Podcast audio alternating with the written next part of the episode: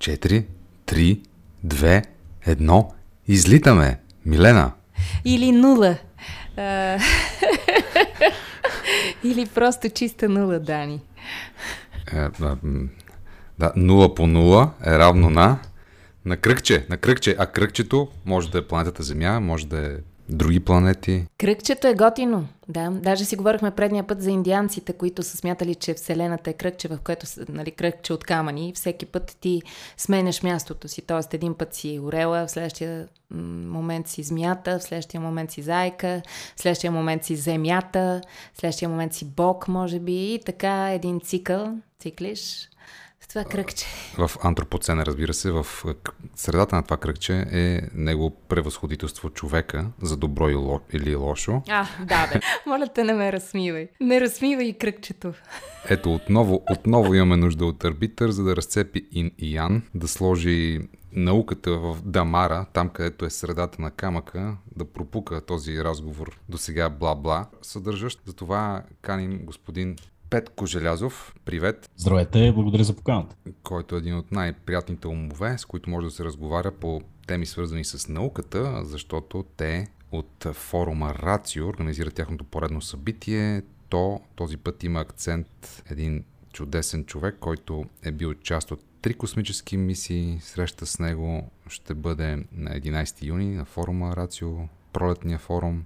Рекс Уолхайм, за него става дума. Той има над 36 дни в космоса и над 36 часа в открития космос и какво ли още не. А, нали така, Петко? Точно така. Точно така. А, между другото, Рекс е само един от няколкото интересни гости, които сме предвидели на форума, а, но той пък със сигурност е хората, върху които, един от хората, върху които се фокусира вниманието, тъй като не се случва често астронавт а, да дойде в България. А, особено пък от такава величина. Човек остана в историята като един от последните хора летяли на космическата совалка. Тези прекрасни космически кораби, които пенсионирахме преди 20 на години. Ние поставяме тази тема, понеже Милена има интерес към нея. Аз имам по-скоро интерес към Милена, но това са си мои лични изращения. Но ето за това е, е, си ти, за да обсъдим тези важни теми, разбира се за космоса, разбира се за науката, но според мен ние се проваляме в това да комуникираме науката. Ние имам предвид журналистите и вие хората, които комуникирате през подобни събития, науката, просто тези усилия са в суе, на празни са. Ако гледаме резултатите от пандемията, от войната също така, при тези глобални събития, рационалният разказ, рационалният наратив, включващ факти, наука, критично мислене, просто отпада. Нали така? Тогава защо въобще да водим този разговор? Не е ли най-доброто нещо, което може да направим е да приключим, да не разговаряме и да, да ходим да правим нещо друго. Примерно да съдим цветя, да се къпем в морето. Имам си една мечта. Как всеки ден във всички, на цялата планета, във всички телевизии, доколкото още има отдавна изобщо някой има интерес към телевизията, във всички телевизии, в централната емисия, новините се сменят с новини за наука. Нямаше ли да е прекрасно просто? Вместо новините, после спортните новини, после прогнозата за времето, всичко това да се смени с новини за наука. Както и да е, така. Слушаме те, Петко. Да, сега аз до някъде споделям твоето гледище. Някакси човек като се огледа наоколо и неизбежно се превръща в циник, тъй като вижда, че е необходимо едно доста по-сериозно усилие. Ако изобщо така си позволяваме да да, да си поставяме някаква цел за едно по-научно грамотно общество, това естествено няма как да стане само с а, новини, телевизия или пък а, така, с нашите събития. Затова ние подхождаме по-философски към нещата и а, нашето целеполагане се свежда до това а, така, дори да промениш един човек, е, това пак може би до някъде си, си е струвало. А, иначе, очевидно, ако искаш да правиш някаква по-голяма социална трансформация, то неизбежно това нещо преминава през много по- Uh, както каже баща ми, трябва да се реже живо месо. Нали, реформи на институции, uh, училища и прочее. Тези неща, за които ти говориш, да достигнем рационално общество и така нататък, това, съжалявам за клишето, обаче трябва да започва от училище. А, нали, мисля, че това е очевидно излишно да се, да се споменава. Това, което ние се опитваме да направим е всъщност така до някаква степен да компенсираме а, тези дефицити на образователната система. За, ние всичките и ти, Милена, и ти, Дани, със сигурност си спомняте за добрите и лошите училища, а, така учители в а, така, вашите ученически години. А, и това, което се опитваме да направим е а, всъщност да припомним на хората, че разказът, който науката разказва, а, може да бъде също а, толкова увлекателен, колкото всяка една друга история, която човечеството си разказва. А, с тази разлика, че науката има това предимство да е истината, поне така, каквато я познаваме, изследвайки я с методите на науката. Си реч, ние в този предварителния разговор, разговор ти разказа така, за, за индианците, за така, тяхното по-митологично виждане за това как работи Вселената и битието. А, науката също има един такъв, раз, такъв разказ, който е, според мен, е не по-малко увлекателен, потрясаващ, вдъхновяващ и информативен, а, отколкото всяка една друга история. Отново с предимството, че това, доколкото знаем, е истината. Да. Можеш ли а... да ни го разкажеш този разказ? Той е за сътворението или за продължението, или за битието, или за набитието, или за конкретиката, или за абстрактната, защото много ме заинтригува. Светът обяснен в едно изречение. Вселената в На 42. Аз, със сигурност не мога да го направя, тъй като науката разказва тази история и тя се развива, разгръща и оголемява всеки дневно през последните 300 години. Такъв синтезиран отговор за смисъл на, на, на живота, човечеството и всичко останало до, до, до известна степен според мен е и излишен. Това, което според мен е важно, когато говорим за, за науката по принцип като разказ, е това, че това е разказ, който ние наистина практически можем така, да впрегнем в, в нашето ежедневие и да извлечем не само информацията за това как работи света около нас, а, по-скоро да, да впрегнем научния метод. Всъщност това е най-важното и това е едно от нещата, които всъщност ние се опитваме да вменяваме на нашата аудитория, че този прост подход, който науката използва, и ако ми позволите да го опиша накратко, това е така простото мисловно упражнение, при което ти а, задаваш някакъв въпрос, а, така формулираш хипотеза, а, търсиш доказателствата и съответно извличаш, извличаш фактите. Реално, хващайки този метод, който науката използва и прилагайки го в собственото си ежедневие, това може да направи живота на човек много, много по-лесен. Обаче, една от темите ви е за изследването на Марс за живот. Разбира се, сателити и роботи вече посещават червената планета. Въпросът е какъв е залогът за това, защото, скъпи Петко, скъпа Милена, аз съм склонен да вярвам много повече, например, на Рей Бредбари, когато той говори за Марс, отколкото на хората, които днес управляват света. Защото те са на страната на смъртта. Например, Путин е на страната на смъртта, а не на живота. Рей Бредбари е на страната на живота, например. Мога да се басирам за това с когото искате. Но в случая вие подхождате, разбира се, научно и с учени. Например, Зак Дикинсън, който ще поведе разходка, разбира се, а, презентационна по марсианската повърхност и ще покаже какво вижда там през а, погледа на геолог, един, един съвременен човек. Въпросът е, че търсейки живот на друга планета, ние унищожаваме нашия тук, даже в, в Европа. Говоря ние, човеците. И защо ни е това? Защо ни е това изследване, при положение, че не може да се справим с това един сатрап да не ни избива нас, хората, тук в 21 век. Това е едно така интересно гледище по историята. Аз, аз лично смятам, че отново да използвам едно клише, нищо отново под слънцето.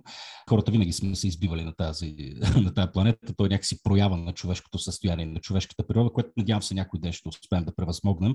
Сме да твърдя и благодарение, благодарение на науката, тъй като това, което тя ни дава всъщност е, тя ни показва единството в природата. Най-малкото, ако, ако вземем още в началото биологичните науки, биологията е била използвана и като оръжие. Тук няма да споменаваме гениката и всички така негативни социални феномени, които виждаме в началото на 20 век, преди Втората световна война и така нататък. Но днес пък благодарение на генетиката виждаме, че разлика между расите на практика не съществува, като изключим количеството меланин. Общо взето науката има, има свойството да представя една картина на битието и на живота, която малко да успокоява тези ни агресивни инстинкти. Напоследък, например, откриваме, че голяма част от бозайниците, които сме смятали, че водят някакво тривиално съществуване, всъщност разполагат с много така, дълбок интелектуален и духовен живот. Това по някакъв начин разтяга и моралната рамка, в която хората започват да оперират.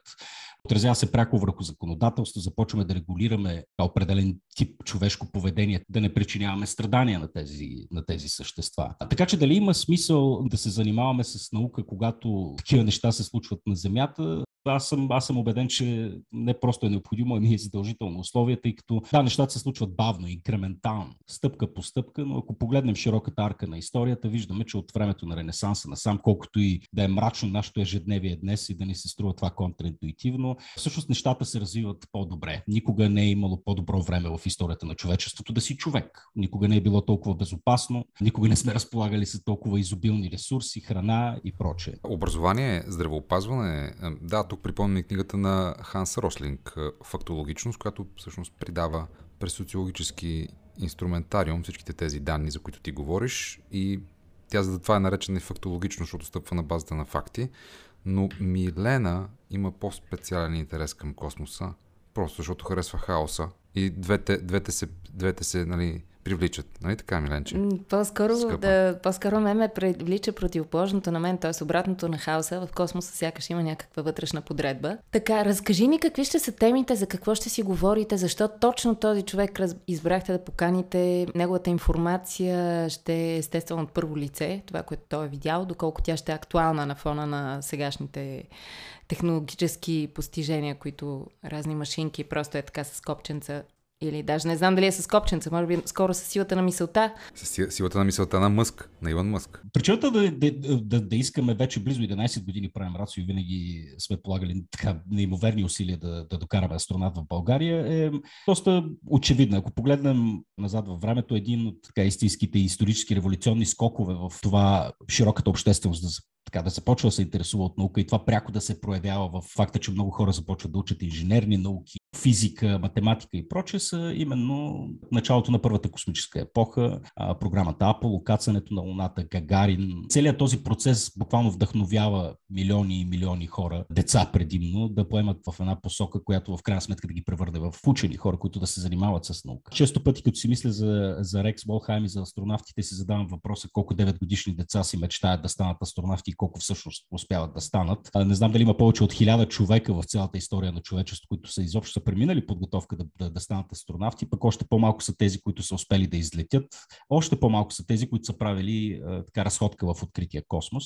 Рекс е точно такъв човек. Астронавтите някакси в себе си обединяват много желани човешки атрибути Надявам се, че по време на нашия разговор с Рекс, по време на форума на 11 юни, ще си проличи първо високите изисквания, които, които съществуват за, за, за това един човек да, да стане астронавт. Това трябва да е човек с определени интелектуални, физически, морални качества, с определен темперамент и издръжливост, които не са присъщи на всяко човешко същество. Астронавтите наистина, като изключим медицинските сестри, са може би най-близкото нещо, което имаме до супергерой в човечеството. Затова, затова и се спряхме на Рекс.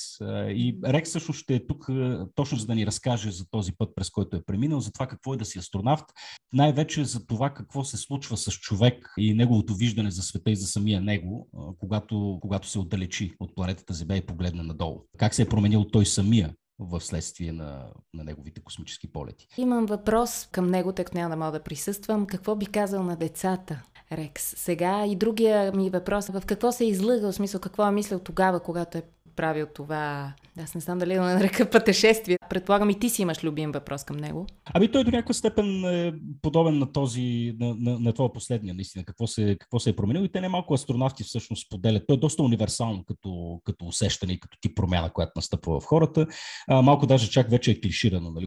Нямам предвид тогава какво е живял, а какво се е променило в усещането след цялото това време, защото това се случва кога? Преди колко години и доста години от тогава. Да. Това е интересно. Аз в предварителни разговори с него става ясно, че излитайки няколко пъти в космоса и приземявайки се за винаги, наистина е тежко, тежко човек да направи подобен преход, тъй като то, това е едновременно най-страшното, но и най-вълнуващото нещо, което му се е случвало в живота а, изведнъж някакси, когато си бил напояван толкова време с адреналин, серотонин и всичко останало, изведнъж трябва да се върнеш към тривиалното битово ежедневие. А, да, подобен преход със сигурност е тежък. Ми да, малко си умираш там. В смисъл, ти се пре... да скръсваш си, завинаги вече си част от космоса, нали? Нали знаете, че ако примерно двама близнаци бъдат разделени и един я отиде в космоса, и след време се върне, този при, при този, който не е отишъл в космоса, този, който е бил в космоса, се връща по-стар. Това със сигурност е така.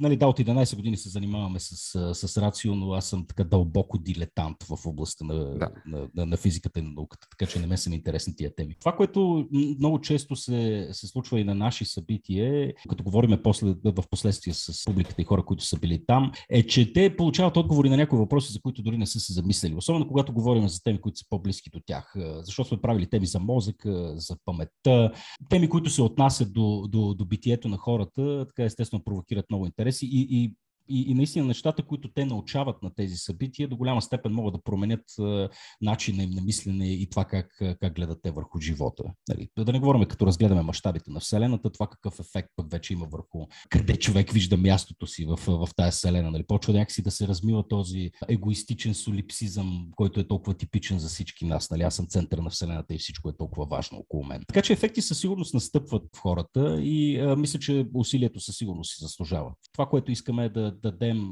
възможност на хората да видят и красивото в науката. А не да мислят за часовете по химия и боже какъв ужас беше, като бях в там 31-во училище, а всъщност да, да видят, че, че науката наистина е първо най-мощният инструмент на човешката цивилизация, с който някога сме разполагали, а, и второ, че света, който разкрива е абсолютно изумителен, поетичен и красив. И доста забавен. Ето тук чета в а, вашия форум също някои теми, които ще а, имате такава животинска физика. Как котките успяват да се почистят само с език, как слона може да вземе парченце чипс с масивния си хобот без да го щупи, как насекомите ходят по вода, как точно пълзят змиите, кое животно произвежда изпражнения с перфектна кубична форма и защо. Това са теми свързани с един от нашите гости, доктор Дейвид Ку, който е фантастично човешко същество. Всеки разговор с него е изключително готин и забавен. Но Дейвид е, така може да се каже, печално известен в областта на науката с това, че е двукратен носител на ИГ, Нобел Нобеловите награди. Не знам дали сте чували за Ик Нобел. Едни пародии на, на Нобеловите, нали? Те се водят, да. нали, наричат ги антинобеловите Нобелови да. награди. Да. А, те са забавни, а, нали, по същество показват а, така примери за това колко абсурдна може да е науката и колко абсурдни изследвания по някой път се правят, но всъщност тези изследвания носят със себе си а, наистина някаква информационна стойност и могат а, а, така да ни информират за някои интересни неща. Но Ик, Ик Нобел със сигурност е абсолютно абсурдно. А, конкретно Дейвид Ху, например, е изследвал, нали, той е автор на изследване, което установява, че да, знам, да речем всички бозайници а, пишкат за около 21 минути универсално. Mm-hmm. Нали, независимо от размера от слона до копката, 21 секунди, пардон, това пък минути. 21 секунди са необходими, за да се изпразни човек мехура. Да, това е при всички бозайници. Велик. да, той ето тук чета ще ни разкаже и каква представлява машина за диария. Чудесна тема, чудесна тема. А другия доктор Андро ще сподели как съветската армия се опитва да накара вулкани да изригнат, като пуска в тях ядрени глави. То, това, част, това е част всъщност от една дискусия, която ще се проведе, понеже Дейвид Ху е човек с Сиг Нобела, той ще си има собствен ток, в който ще разкаже за тия абсурдни неща, но след това ще имаме и дискусия с един друг човек, Робин Адрианс, който е вулканолог, той е а, странна комбинация между вулканолог и стендъп а, комик. Наистина е фантастичен и много забавен човек. А, и той като вулканолог наистина може да разкаже потрясаващи неща за, за вулканите, колкото и привидно скучни да изглеждат а, те. А, как ще са скучни вулканите са велики, моля ви се. Разказваш някакви неща, как, как се умира, когато паднеш в лава, например. Някакви такива. Как се умира? Много бързо. Много, по, много по-кратко от 21 секунди. Да, но всъщност тук е неприятното, че всъщност е доста по-бавно, отколкото си мислим. Така ли? Е, е доста тъпо. Могат ли наистина хората да водят децата си там? Подготвили сме и детска, детска програма, подготвили сме и две фантастични изложби. Искаме да покажем, че така, науката и изкуството също могат да се пресичат. Изложби на два артиста, едните са от Сдружение Микронавт, хора, които се занимават с микрофотография, невероятни изображения и една аудиовизуална инсталация, наречена Пулсари. Датата е 11 юни. Все още има билети, макар че не останаха, така че съветвам хората да побързат. София Тек Парк, разбира се. А, сайта е racio.bg наклонена черта Spring. Петко, последно, кое е последното голямо откритие в науката, което теб жестоко те е развълнувало и си казал, ето, сега човеците, човеците ще живеят по-добре? Виж, те открития се случват много. Проблема в това как да го, термина на английски е да го скелнеш, как да го превърнеш в работеща концепция. Почти всеки ден излизат неща от типа на нова бактерия яде петрол и пластмаса, или пък открихме нов метод за производство на енергия и прочее. Това, което ме вълнува, са по-скоро тия мащабните проекти за чиста, за чиста енергия. Това са многомилиардни инсталации, които ще се опитат да намерят начин така, да, захранят, да захранят човечеството без да използваме фусилни горива. Така че това е нещо, което, което много ме интересува.